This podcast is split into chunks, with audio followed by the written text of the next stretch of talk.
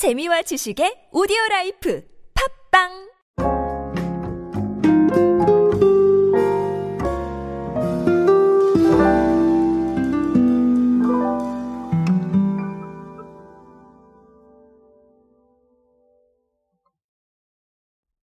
자, 결론부터 말씀을 드리면 오늘은 시몬스 침대 이야기를 준비를 했습니다. 아, 시몬스 침대의 사례들 제가 굉장히 많이 소개를 드렸고요. 어, 오늘 소개를 드릴 내용도 사실은 이미 소개를 한번 드린 적이 있습니다. 그런데 중요한 거는 지속성이죠. 어, 계속 지속하고 있다라는 부분들 아주 중요하게 제가 다가와서 오늘 이야기를 준비를 했습니다. 오늘은 시몬스 이야기로 함께 하도록 하겠습니다. 안녕하세요 여러분 노준영입니다. 디지털 마케팅에 도움되는 모든 트렌드 이야기들 제가 전해드리고 있습니다. 강연 및 마케팅 컨설팅 문의는 언제든 하단에 있는 이메일로 부탁드립니다. 자, 아, 제가 초반에 결론부터 말씀을 드리고 갔지만 이미 소개드렸던 사례예요. 그런데 아, 정말 꾸준히 열심히 하고 있다라는 게 제 눈에 확 들어와서 어, 한 번 더 소개를 드리게 되었습니다. 아, 일단은 시몬스 침대인데요. 시몬스 침대가 사실 MZ세대 targeting 어, 마케팅 활동을 굉장히 잘 하고 있죠. 아, 최근에는 이제 DJ 소울스케이프와 스튜디오 360 경음악단이 함께 한 아, 공연 영상을 또 유튜브 채널에 공개하기도 했습니다. 그런데 어, 이 유튜브 채널에 공개하는 영상들을 팍팍 밀고 있는 상황들이 있어요. 어디냐면요. 청담동에 시몬스 스튜디오를 열어놨기 때문인데요. 시몬스 스튜디오는 SNS socializing 플랫폼입니다. 그래서 어, 트렌드를 좀 앞서가시는 아, 그런 오피니언 리더들의 다채로운 컨텐츠를 제작을 해서 시몬스 공식 유튜브 채널을 통해서 확산을 시키고 있는 것이죠. 그래서 이제 오프라인에서 선보이는 컨텐츠를 온라인을 통해서 공개하니까 온 오프라인을 아우르는 socializing 행보다 이렇게 공식적으로 밝히셨습니다. 어, 뭐 조금 아쉽긴 하네요. 저도 이 트렌드를 선도하는 사람인데 제 강연도 좀 한번 좀 실어주시면 네 감사하겠습니다. 자 어쨌든간 뭐 댄스 퍼포먼스도 있고요. 뭐 공연도 있고 자 그리고 뭐 방금 말씀드렸다시피 강연도 있고요. 네, 그렇게 해서 상당히 좀 다양한 컨텐츠를 가지고 있다라고 보시면 되겠습니다. 자 그런데 사실 또 어떻게 조금 부정적으로 생각을 해보면 아니 시몬스 침대하고 이 강연하고 뭐 공연하고 이게 뭔 상관이야 이렇게 생각을 하실 수도 있을 것 같아요.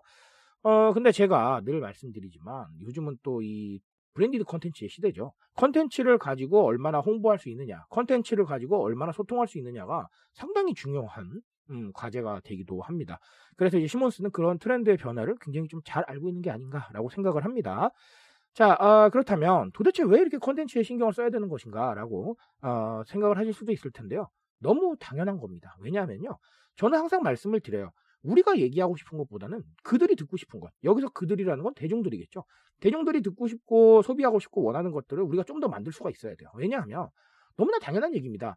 우리가 원하는 걸 다 알리는 거는 옛날 방식이에요. 굉장히 일방통행이죠. 음, 하지만 대중들이 원하고 듣고 싶은 것들 당연히 소통 구조가 굉장히 좀 명확해지고 좀 네, 부드러워지고요.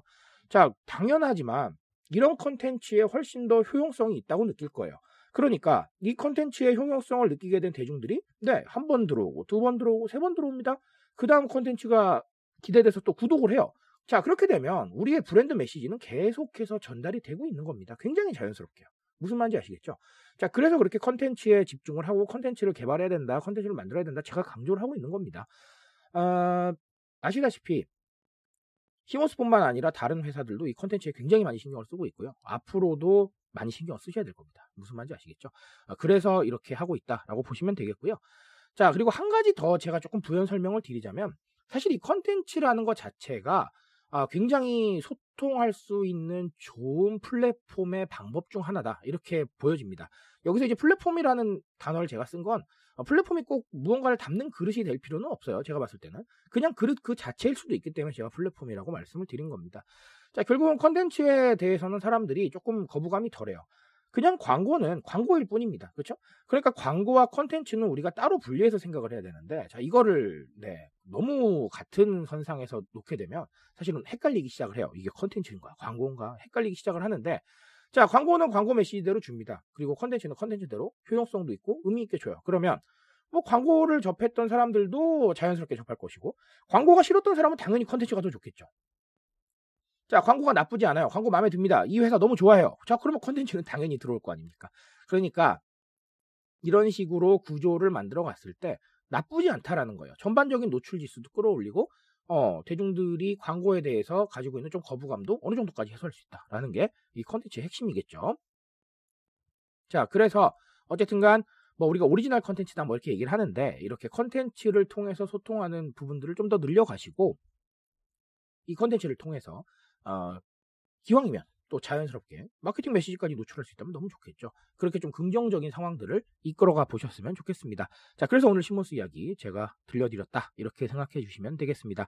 자, 그래서 결론은 컨텐츠 고민하십시오. 네, 우리만의 컨텐츠, 그리고 우리들한테 기대하는 컨텐츠 반드시 고민하셔서 어, 적용해 보시기 바라겠습니다. 저는 오늘 여기까지 말씀드리겠습니다. 트렌드에 대한 이야기는 제가 책임지고 있습니다. 그 책임감에서 열심히 뛰고 있으니까요. 공감해 주신다면 언제나 뜨거운 지식으로 보답드리겠습니다. 오늘도 인싸 되세요, 여러분. 감사합니다.